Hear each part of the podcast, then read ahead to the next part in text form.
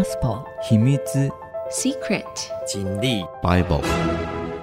圣经没有秘密，其中虽有奥秘之处，重要的意义却十分清楚。请听曾阳晴为你解密。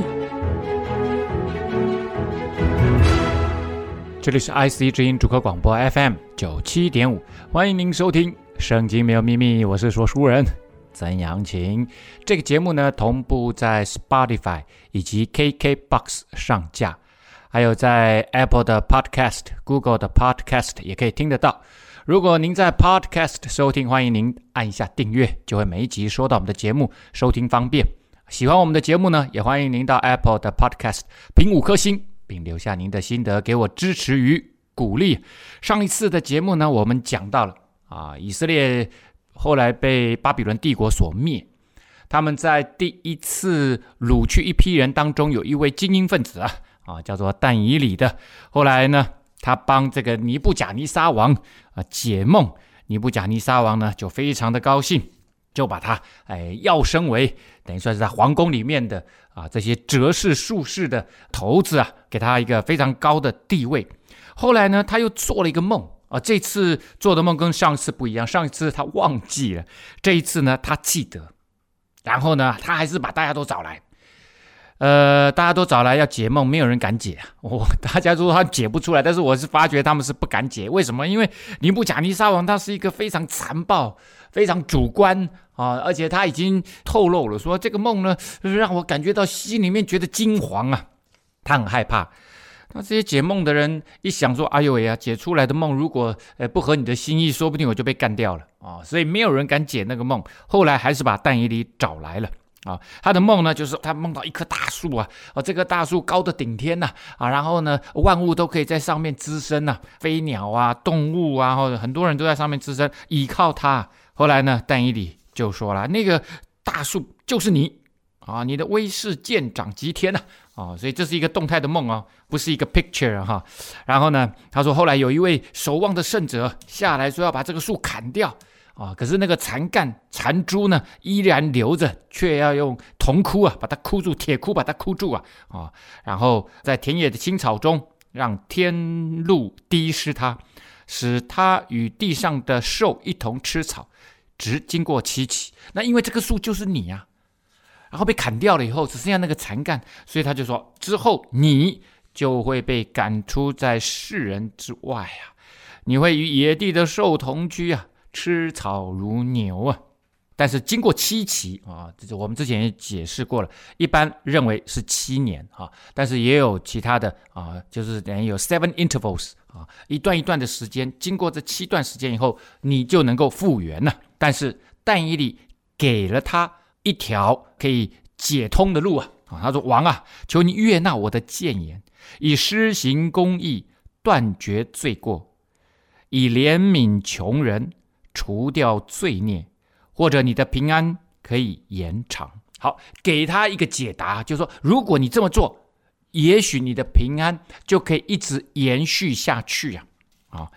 那答案是什么？施行公义。断绝罪过，显然他现在治理这个大帝国并没有施行公义，而且呢，这个各种各样的罪，而且没有怜悯穷人。你要善待这些穷人，这他们也是上帝创造的子民啊！啊，而上帝给你这个位置是要让你来治理这个国家，不是在来虐待呃人民的、啊，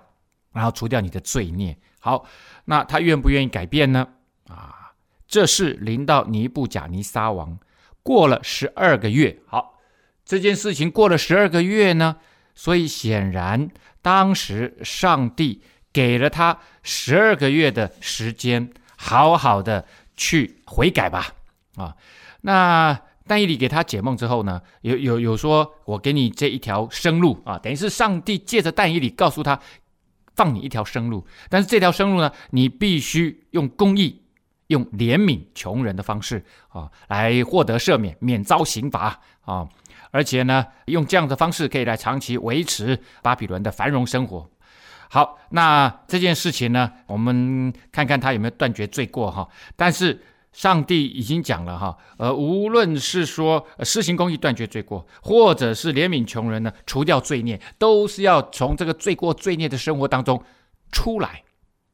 因此这边就传达了，向这个骄傲的君王传达了一个神圣的原则，神对人的惩罚可以因为人的悔改而终止，而这个悔改不是只是意识上的悔改，而且是行动带来行动的悔改。所以呢，上帝虽然向尼布甲尼撒宣布了即将临到的惩罚，却给了他一整年的时间，让他能够来悔改，从而可以避开预言中的那个灾难。但是呢，其实我们来看一看啊，这位先生啊，有没有按照上帝的方式来做呢？过了十二个月，他游行在巴比伦的王宫里。这个翻译是写巴比伦的王宫里啊，但是其实原文是他游行在巴比伦的王宫上啊。他说：“哎呦，怎么会在上面呢？”啊，呃，这个重点呢，说不定啊，就是他正在他最喜欢的空中花园。啊，在那里啊，观赏美丽的花园景致啊，啊，这就说到了哈、啊，他他讲到说这个巴比伦王宫上面哈、啊，而然后他自己说、啊、这个大巴比伦，不是我用大能大力建为京城，要显我威严的荣耀吗？哇，你看，所以他其实对于他所建造的这个大巴比伦城，他对于他呃这个呃所成就的这个帝国，他其实是这个自信满满哦，而且呢极其骄傲啊。尼布甲尼撒在巴比伦的建筑工程上面其实壮丽无比啊，他把幼发拉底河的河水导入几条呃这个运河，然后呢在城中穿过。他的王宫呢建在这个整个巴比伦城的城北的伊斯塔尔门附近啊，用最好的材料。最美的布置华丽设计，宫殿的花园呢由多层的平台所组成啊，被誉为后来的世界七大奇观啊，古代的世界奇观。那在在那个时代，其实它就已经非常有名了啊，大家都认为说啊，空中花园大家都听过、啊、这个有围墙的庭院，种满了珍奇树木的植物园呐、啊。啊，当然它它也有一些其他的建筑工程呢、啊，包括很多的庙宇啦、街道啦哈，所以这个城市呢，他认为是它的丰功伟绩啊，所以它正在那里啊，这个自己自得意满的时候啊，这话在王的口中尚未说完，就有声音从天降下说：“尼布甲尼撒王啊，有话对你说，你的国位。”离开你啦，你必被赶出，离开世人，与野地的兽同居，吃草如牛，且要经过七期，等你知道至高者在人的国中掌权，要将国赐予谁就赐予谁。哦哇！突然就从天上传来这话，哦，也不知道从哪里来的这话，就是了哈、哦，可能是上帝正从天上拿一个这个扩音器在对他说话。OK， 那个大巴比伦城哈、哦，之前其实是属于亚述帝国的其中的一部分。在 B C 六二六年，他的爸爸的时代，哦，尼布甲尼撒王的父亲的时代呢，他把他夺过来。啊，最后是在尼布甲尼撒王哈、啊，就现在的尼布甲尼撒王，他是二世哈、啊，然后呢大兴土木啊，成为当时世界最壮观、最宏伟的城市之一啊。好，突然他还在那个地方志得意满，还在那个夸耀他的这个功业的时候，突然来了这一大段话，哇，说之前透过他自己的梦，透过但以理给他解的梦啊，惩罚来临了。当时这话就应验在尼布甲尼撒的身上，他被赶出，离开世人，吃草如牛。我再想想看他，他那七期的时间呢、啊，可能就是七年吧，都在吃草哎，哇，这个吃草怎么活？可能还吃其他的东西了哈。身披天露滴湿，我这身上都被那个露水滴湿了，头发长长，好像鹰毛哈，老鹰的毛哈。那这个地方其实就很接近今天的，就在伊拉克那个附近哈。所以呢，为什么一直讲滴露滴露？这个地方其实下雨下下的很少哈。那主要就是因为它每天早上有露水哈，所以所以他就说天露啊，天上的露水滴湿它，指甲长长如同鸟爪。那究竟结果如何呢？我们休息一下，稍后再回到节目的现场。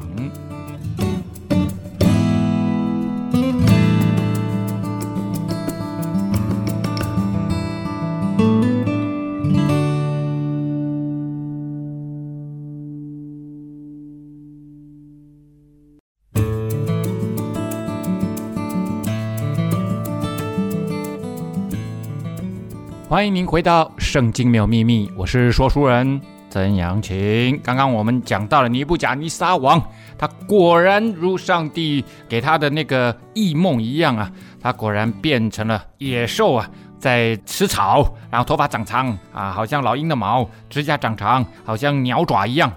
好，那一般学者啦，现代的学者就会认为巴比伦王他是患了一种病症，精神病症，叫做狂狼症 boanthropy 是一种精神病，幻想自己呢、呃、变成一种牲畜，行为也变得像牲畜。根据这个、呃、医学界的记录呢显示，这样子的精神病症呢十分罕见，患者会经过一段时间足以康复，然后、呃、恢复正常啊，那这种症状在近代医疗史上呢也有出现啊，大家就认为说尼布甲尼撒可患的可能是类似这样子的病症。那呃，当然也有其他的学者认为他患的是其他的病症哦，但是都差不多啦哈、哦，都是类似这样子的。那这种精神错乱期间呢，他可能被关在一个王室的花园里面哈、哦，因为有很多草可以吃嘛哈、哦。后来因为谦卑承认自己的罪，然后也承认神的至高权柄，所以呢，他的病就得着了医治哈、哦。怎么得着医治呢？我们再来看，日子满足，我尼布甲尼撒举目望天。我的聪明复归于我，我便称颂至高者，赞美尊敬活到永远的神啊！他的权柄是永有的，他的国存到万代。所以呢，你看到尼布甲尼撒王，其实他已经有好几次的机会，透过但以理啊，透过他的三个同人啊，他的这个犹太人啊、呃，犹太的青年的表现，在火窑里面没有被烧死。再加上这一次，他已经有好几次上帝直接向他显现，直接向他说话。这一次呢，逼到他总算承认了这个至高者神就是上帝耶和华神，他赞美尊敬活到永远的神，所以他认为这位上帝是从永恒到永恒的神啊，权柄是永恒永拥有的，而且他的国存到万代，世上所有的居民都算为虚无啊。在天上的万军和世上的居民中，他都凭自己的意志行事。无人能够拦住他的手，或问他说：“你做什么呢？”没有人能够干涉上帝所做的事情啊 ，even 包括我尼布甲尼撒王拥有这么大的权力，拥有这么大的帝国，都是上帝所赐予的。那时，我的聪明复归于我，为我国的荣耀、威严和光耀也都复归于我，并且我的谋士和大臣也都来朝见我。我又得坚立在国位上，至大的权柄加增于我。现在我尼布甲尼撒赞美、尊崇、恭敬天上的王啊，因为他所做的全都诚实，他所行的也都公平。那行动骄傲的，他能够降为卑啊。这里呢特别讲说他所做的全都诚实，这个诚实就是 faithful， 就是上帝说到做到。啊、哦，这个当然对人来讲，说到做到不就诚实吗？啊、哦，而不要乱讲话，不要讲虚谎的话吗？所以上帝的言语，它是带有实践能力的。所以后来在新约里面说，出于上帝的话，没有一句不带能力的，也就是上帝的话能够转为现实。哦、然后呢，在诗篇里面还讲说，他说有就有，命立就立。所以上帝创造宇宙万物，在创世纪里面是上帝说怎么样他就怎么样，上帝不是真的拿泥土来造了一个地球，上帝说有星辰就有星辰。所以上帝在这个基督教信仰里面，或者是在犹太教的这个创世信仰里面，上帝是用语言，是用话语来创造宇宙的。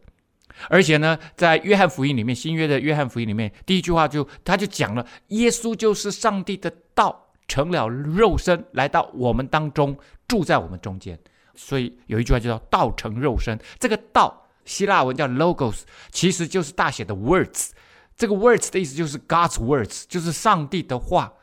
变成 in flesh，become into flesh， 变成人的肉身，就变成了 Jesus Christ。哦、就变成耶稣基督，然后耶稣基督因此他就是神的儿子。所以这是一个很奇妙的神学、哦、不, 不是我们一般人想象中的那个样子。然后耶稣来了，他是上帝的话，然后他把上帝的话整个都体现出来了，他执行上帝话的计划，就是要救赎活在罪当中的人类。好，那哇，他他他讲了哈，他所行的都公平，那行动骄傲的他降为卑，他讲的是谁？讲的就是他自己，他讲的是谁？讲的就是世间所有骄傲的人。什么叫骄傲的人？就是我的能力哦，我创造一切，我是配得这一切的。大家都那么努力，为什么只有你成功？哦，那你就好好想一想了哦，还还真的不一定是你最聪明，还不一定是你最努力啊，背后还有机运啊，这个机运其实都掌握在什么耶和华神的手里面，是他让你的啊，是他让你的。这个尼布甲尼撒王，他最后就明白这一点，即使他拥有这么大的权力，他一样没有办法主宰他自己的生命。这个生命在上帝手里面 ，everybody 都是一样的。好，在这里呢，大家就一直在找。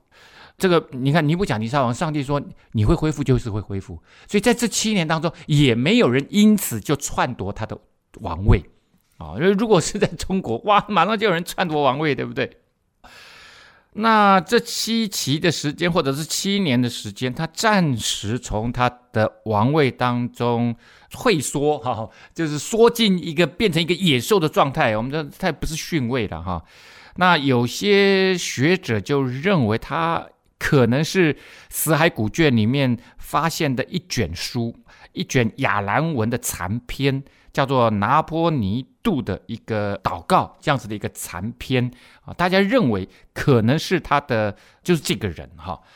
那呃，我我们来看一看哈，拿坡尼度呢，他死海古卷里面是这样写的，他说你拿坡尼度的祷告，我拿坡尼度是巴比伦大王，因着至高神的谕令，我满身长了毒疮，以致我不敢以面目示人，被迫远离人群。虽然我七年来不断地向那些用金银泥土或石头造成的神像恳求，疾病却无半点起色，只等到我祷告那至高的真神，向真神认罪，真神打发一个犹太人来医治我，这人叫我把事情的经过详细记录，借此归荣耀给至高的真神。哦，他说他最后得医治是因为有一个是上帝差派的一个犹太人来医治他、哦、当然是借着他来医治、哦、可能是为他祷告或怎么样、哦、那大家就认为、哦、拿破尼度说不定就是指拿尼布甲尼撒这件事情，但是绝对不是、哦、因为拿破尼度是真有其人哦，他也是巴比伦王啊、哦，就是这个尼布甲尼撒之后的第四位王啊。尼布甲尼撒之后呢，尼布甲尼撒执政是在六零五 B C 六零五到五六二年，他执政时间非常的长哈、哦，有四十三年的时间。那拿坡尼度王呢，他其实是巴比伦帝国的末代君王啊、哦，但也可以说他是倒数第二位君王啊、哦。怎么说呢？他的执政时间是在 B C 五五六。到 B C 五三九 年，就差不多十七年的时间，十七年的时间。那他在后半段的时间呢，大概十年的时间，他执政后面十年，我在想可能就是他长疮的时候，然后呃，他就让他的儿子伯沙沙就任摄政王，就是他等于是董事长，他的儿子就变成呃执行总经理啊、哦，所以后面伯沙沙在波斯帝国攻进来之后呢，当然就被杀了啊、哦。被杀了之后，其实拿坡尼度还多活了一两个月才死啊、哦。都他当时不在巴比伦城哈、哦。好，这是第一点哈、哦、啊。第二点呢，呃，就是啊、呃，拿坡尼度呢，他是全身长满毒疮。哦，长满毒疮这个我们可以理解，但跟这个尼布甲尼撒哈、哦，呃，变成了一一只野兽这件事情哈、哦，哎，是是十万八千里啊、哦，这是第二个啊。第二个呢，就是拿坡尼度呢隐居在阿拉伯的提马律州，哈、哦，这个史上都有写哈、哦，啊，但是尼布甲尼撒他他是在巴比伦城，在的王宫里面哈、哦，拿坡尼度呢是先向其他的什么金银铜铁木神呐、啊、哈石头神呐、啊、祷告啊、哦，像这些假神偶像祷告之后呢，尼布甲尼撒康复了。我刚刚我们看到他康复以后，他直接向至高神祷告。然后呢，呃，拿坡尼度的祷告，他主角哈、哦，这个他基基本上就是伯沙沙的爸爸啊、哦。但是但以理第这个这个呃写的这个主角分明就很清楚，就是尼布甲尼撒。而这个两位君王当中呢，其实隔了六年，隔了六年呢，却有三位短命的君王哈、哦、存在着、哦，所以绝对不是这个哈、哦。这看起来都有两个七年。啊、呃、都都有这个怪怪的病症，但却不是同一人。我们休息一下，稍后再回到节目的现场。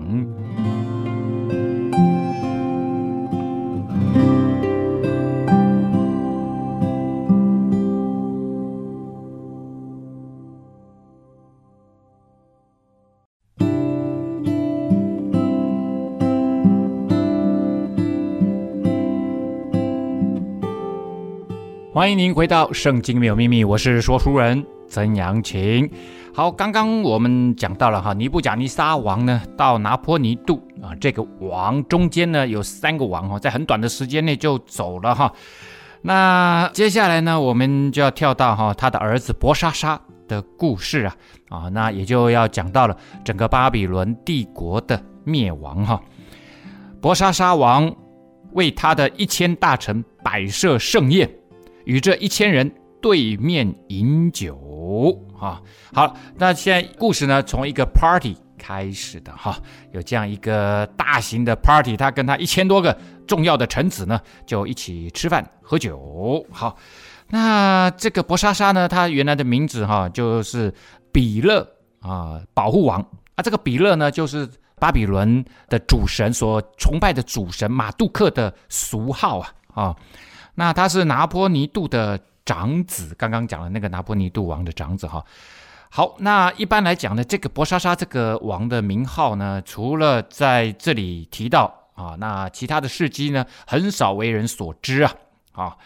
那一般来讲，大家都认为哈，巴比伦的最后一位君王应该是他的爸爸拿坡尼度啊，怎么会是伯沙沙呢？啊，但是呢，我之前讲了哈，最后十年的时间其实是拿坡尼度，因为他远征阿拉伯的提马绿洲之后，他就待在那里了，他很少回来啊，他就设立他的儿子伯沙沙在巴比伦城执政，他自己做摄政王，就是太上皇这样子哈。那尼布甲尼撒呢，他在 B C 五六二年逝世的啊，由他的儿子亚马杜克啊 Amel Marduk，圣经之前有提过他的名字，就是以位米罗达啊，他只做了两年王 ，B C 五六二到五六零年，因为呢这个儿子啊倒行逆施啊，后来被他的妹夫尼甲沙利薛啊，在 B C 五六零年就把他的位置这个把他杀了，然后篡位，因为他他实在是乱搞嘛啊，然后执政了四年 ，五六零到五五六年，那执政四年之后呢，他的儿子。呃，拉巴西马杜克，拉巴什马杜克啊，他的儿子呢，在 B C 五五六年继位，所以这就是这三个王啊，很很快的时间就没有了啊。但同年呢，因为他才即位五五六年就被这个拿坡尼度率领一群人呢，把他给杀了，然后就即位啊、呃，篡位。拿坡尼度就在 B C 五五六年一直到五三九年，巴比伦帝国灭亡啊，基本上他就是大家都认为他应该就是最后一位王。可是呢，他在五四九年到五三九年呢，其实他人不在巴比伦城啊，他在我们刚刚讲的啊，在这个阿拉伯的呃绿洲里面，在那个提马绿洲啊，在那个地方生活。然后呢，由他的儿子啊来执政，所以呢说。伯沙沙王呢是巴比伦的最后一个王呢，呃、基本上也不算错啊，不是错，因为他们两个一起。呃，我们等一下会从一个伯沙沙跟这个但以理之间的互动，你就知道了哦，确实是有这个状况存在的哈，哦。圣经记载的哈，哦，在一些细节当中都表明了整个呃历史事实哈，哦。因为虽然其他的历史文献里面没有写到这部分，但是呢，这个圣经却明确的表现出当时的一个呃历史事实，呃，而且后来也从这个拿坡尼度的运文纪事啊这篇文献里面哈，啊，这考古的文献里面看到了哈，啊，伯沙沙执掌了王权，他特别讲他的儿子伯沙沙执掌了王权啊，呃，这是他自己写的啊，拿坡尼度他还活着的时候他就写了，所以他们两个是共同执政哈，啊，所以但以理称伯沙沙为王哈，啊，呃，不是一件错误的事情。那在盛大的宴席上面哈，其实已经是啊他们最后的时间了哈，大概是 B C 呢五三九年的时候哦，也就是最后的状况，他们居然还在那个地方摆设宴席，欢饮快乐。这个伯沙沙呢，欢饮之间吩咐人将他的父尼布甲尼撒从耶路撒冷殿中所掳掠来的金银器皿拿来，王与大臣、皇后、嫔妃好用这器皿来饮酒。那特别去把那个马杜克神庙里面存放各式各样宗教器皿的地方，把从耶路撒冷殿中的、呃、这些器皿拿出来。那一般来讲，他们在那个仓库里面、呃、放置什么呢？呃，从各国呃的神庙里面掳掠来的器皿，这被征服者的啊、呃、这些宗教器皿被掳来，就代表说，哎，我战胜你了。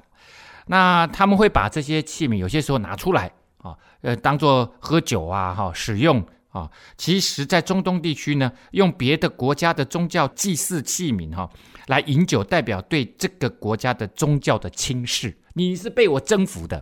哦、之前我们已经讲过，在那个时代那个地区、哦、他们认为两国的战争其实是两个神之间的较量、哦、啊，你的神呢输我了、哦、所以呢现在我拿来喝酒是刚刚好而已，就是这个意思。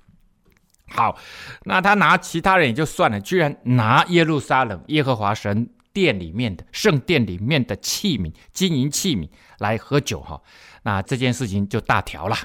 好，这边有特别讲到说，吩咐人将他父，他的爸爸应该是拿坡尼度才对啊，可是这边却讲说他父尼布甲尼撒啊，那一般来讲是这样了哈，就是说在那个时代呢，他们没有祖父这样子的字啊，所以父。有代表祖父、哦、代表你的祖先的意思，这是这是一个。那伯沙沙的妈妈、哦、其实是尼布甲尼撒王的女儿，所以她算是外孙、啊哦、外孙，所以这个字应该是将她祖先尼布甲尼撒、哦、应该是她的外公、啊哦、如果从这个华人的角度来看的话。好 anyway 这个没有关系了、哦、反正就是尼布甲尼撒王他所掳掠来的、哦、掳掠来的这些器皿。好，那这个盛宴呢，应该在 B C 五三九 年哈，因为他们就是在这一年被被杀嘛哈，十月中旬呐、啊、所举行的。几天之前呢，波斯大军在激烈血战之后呢，还攻取了奥皮斯城啊。这个奥皮斯城呢，就在巴比伦城以北 八十公里 的地方 ，八十 公里之外。哎，敌人都已经攻到你八十公里之外了，你这个君王还有那个心情来宴请你的重要官员，一千多个开这么大的宴席，我要是你的臣民哦，我就说你真的是朱门酒肉臭啊，呵呵，不知路有冻死骨啊，不知道这个大军已经来临了、啊。隔江犹唱后庭花啊，你你还在那边这个歌舞升平啊，啊，那这个皮奥斯城呢，它是在底格里斯河畔啊，你看离巴比伦只有八十公里的地方。以那种军队攻击的速度，不用两天他就可以兵临城下了。接着他们就渡过了幼发拉底河、啊、西帕尔城呢位于、啊、塔斯利图，在这个塔斯利图月、啊、其实刚刚讲了这个盛宴是在塔斯利图月、啊、这个是巴比伦的纪年的方式、啊、十五日的时候举行，然后呢他们到了西帕尔城的时候呢，已经就是塔斯利图月的十四日，这个城呢不战而降、哦、然后你看他们，你可以看到他们一直推进、哦、十四日这个不战而降，十五日他还在举行大盛宴、哦、巴比伦呢可能已经收到这个消息了，伯沙沙也知道波斯大军将兵临城下，为什么他还敢？这点就很有意思了，为什么他还敢在这个时候举行这么大的宴席、哦，拿坡尼度呢，他自己在奥皮斯城，刚刚讲的哈，这个奥皮斯城在八十公里之外的奥皮斯城中，他亲自率军呢、啊，并且于城被攻陷的时候呢，他脱逃了啊，但是被抓的时候呢，却身在巴比伦城啊，他什么时候抵达的不知道啊，因为文献中没有什么清楚的交代啊，但是呢，在贝罗苏斯啊，他是 B 史家啊，就是巴比伦的史家呢。约瑟夫也引述这位史家的说法啊。约瑟夫是之后在新约之后的重要的以色列的史家，宣称呢，其实他是被困在伯尔西帕城。伯尔西帕城呢是在巴比伦以南 二十七公里 的地方，所以他其实已经从北边一直逃逃逃逃逃逃到南边去了。巴比伦啊，以巴比伦城来讲哈，有鉴于此，这个盛宴似乎在城被攻陷前的最后一次的大集会。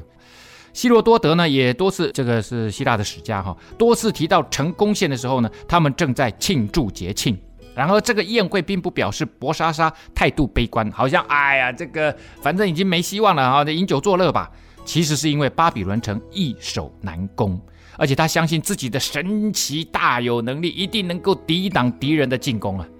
我们休息一下，稍后再回到节目的现场。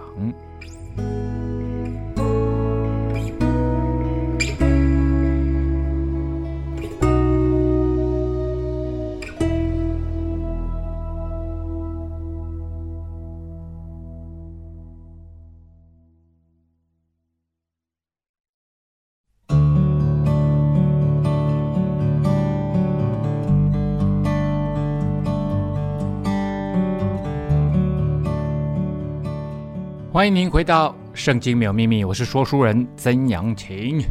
我们刚刚讲到了巴比伦帝国的最后一位君王伯沙沙，他在城即将毁灭的前一天，居然还在大肆宴请臣民啊，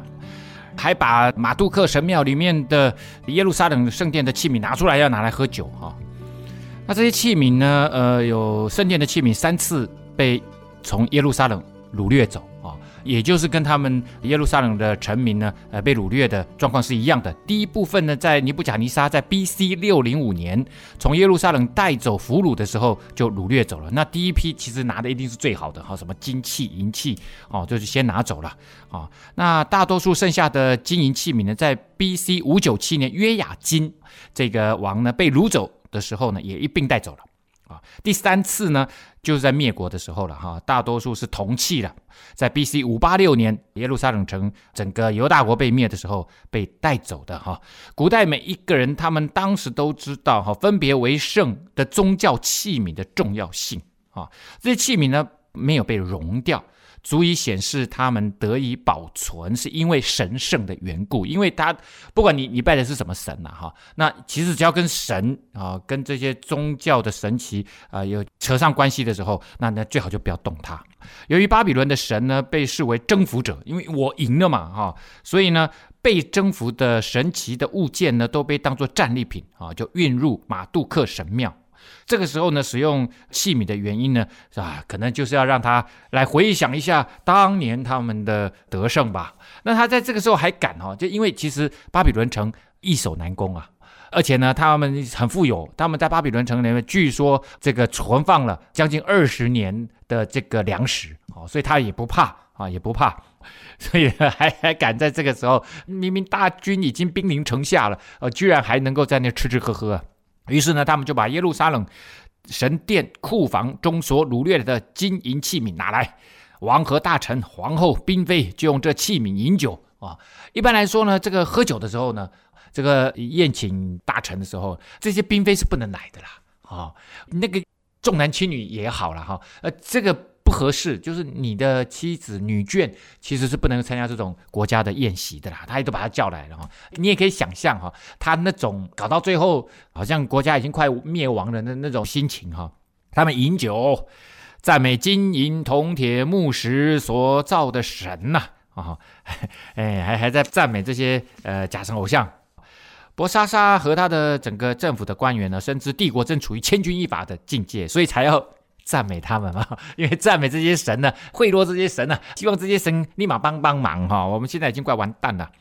接下来的几天呢，其实就是关键性的时刻，因为他们真知道哈，那这个波斯大军已经临到了哈，他们盼望他们的神好像尼布甲尼撒东征西讨的大时代一样哦。这之前他他呃尼布甲尼撒在四五十年前哇，他东征西讨的这么伟大的时代，能够重新再度带给他们胜利啊。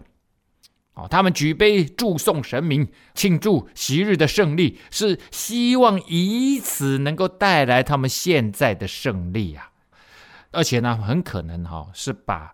耶路撒冷的杯子啊、金银器皿拿来哈、哦，然后呢，呃，就就是有些时候他们装了酒要要要交奠嘛，哦，要要交奠，也也把它当作某一种他们在这里啊、哦、要祭祀他们自己的神的啊、哦、这样子的一个宗教仪式，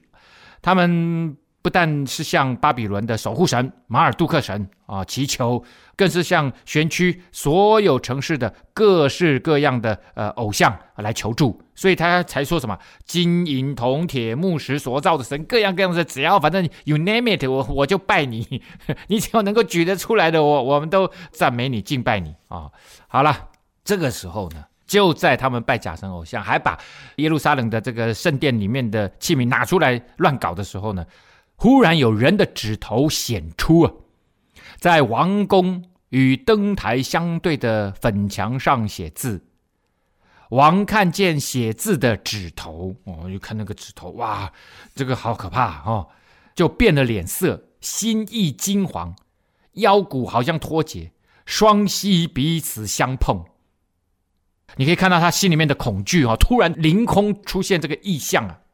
考古学家后来在挖掘出来的巴比伦城的这个皇宫、哦、发现确实有在墙上有涂上石灰粉啊、哦，这确实，所以他说粉墙是一点都不错的哈、哦。如果这次宴会是在科勒德威哈、哦，在尼布甲尼撒的巴比伦城的南宫所挖掘出来的宝座大殿里面举行的话，就不难想象哈、哦，这段描写在重大时刻所发生的事情。这个大厅呢，啊，这个在皇宫里面的这个宴请大厅呢、啊，有十五公尺宽，五十二公尺长啊，在一个呃长边的中央啊，就是比较这个长的那个边的中央哈、啊，呃，正对入口处也有一个壁龛，里面安放着宝座啊，墙壁上呢涂着啊细的泥灰。啊、我们可以想象、啊、这个灯台放在宝座附近，当时、呃、所用的是带有多盏灯头的灯台、啊、都点着灯这样子、啊、在灯台的对面有一只神秘的手正在显现，并在墙壁上写字，就让伯沙沙王就看见了，看见了以后呢，他就惊惶害怕，腰骨都好像要脱节了、啊、好可怕、啊、双膝呢、呃、彼此相碰，这个很有画面、啊、你可以看到这个动作哦哦，这种写作的叙述非常适合用在电影的剧本里面、哦、所以写小说的时候，如果是相当有画面的话，很容易就改编成电影啊。哦、这个从文学、哦、以及跨媒体的角度呢来解释这一段、哦、他就大声吩咐啊，呃，将那些用法术的和加勒底人并关照的领进来，大家记得了吧？哦、从这个尼布甲尼撒王的时代、哦、就常常把这群人就找进来，反正只要有关乎超自然的事情就赶紧把他们找进来，或者有关于梦的事情、哦、对巴比伦的哲士就说，谁能读这文字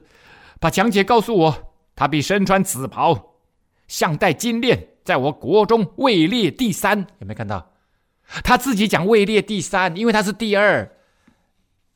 他爸爸才是第一，拿坡尼度才是第一，父皇还在当摄政王的、呃、这个拿坡尼度，所以很清楚很明白，最后一个王是伯沙沙，也是拿坡尼度，他们一起亡国的、哦、好啦，这这个国家都要亡国了，你还给人家什么紫袍什么金链、哦、金链紫袍当然是呃御用的、哦、这个颜色啦、哦、君王御用的颜色、哦、就代表你非常尊贵、哦、你也 跟, 跟我们皇室扯上关系了啊，第二个呢，金链啊，这个官阶的代表啊。约瑟在法老的皇宫里面被立为宰相的时候，法老也在他、呃、脖子上戴上金链啊。好了，这个呃，于是王和一些哲士都进来，却不能够读那文字，也不能够将讲解告诉王哦。那这个等一下我们会看啊，这个文字很可能就是亚兰文啊，并不是很困难的文字啊，也可能是希伯来文呐啊，啊，但是亚兰文的这个这个比较有可能呐 啊, 啊，但都不是很难认知的，就是字你知道认识，可是呢意思却读不出来啊，这这就厉害了，这就是上帝的奇妙，上帝借这只手啊，这个上帝之手写下了这几个字啊，看是知道，可是却读不出来什么意思，这是上帝写下的一个谜语啊！伯沙沙王就甚惊惶，脸色改变，他的大臣也都惊奇啊，不知道该怎么办啊、哦！那这个时候呢，太后啊、哦，因王和他大臣所说的话，就进入宴宫啊、哦，因为现在在现场喝酒的啊、哦，除了大臣以外呢，还有他的什么？还有他的嫔妃，还有他的皇后。可是太后没有被请来，太后是谁？太后是尼布甲尼撒王的女儿、哦、尼布甲尼撒王的女儿，所以呢她记得、哦、她记得以前发生过的事情，太后因王和他大臣所说的话就进入了这个呃呃呃宴宴宴请的皇宫里面，就说了，愿王万岁，你心意不要惊惶，面色脸面不要变色，在你国中有一人，他里头有神圣的灵，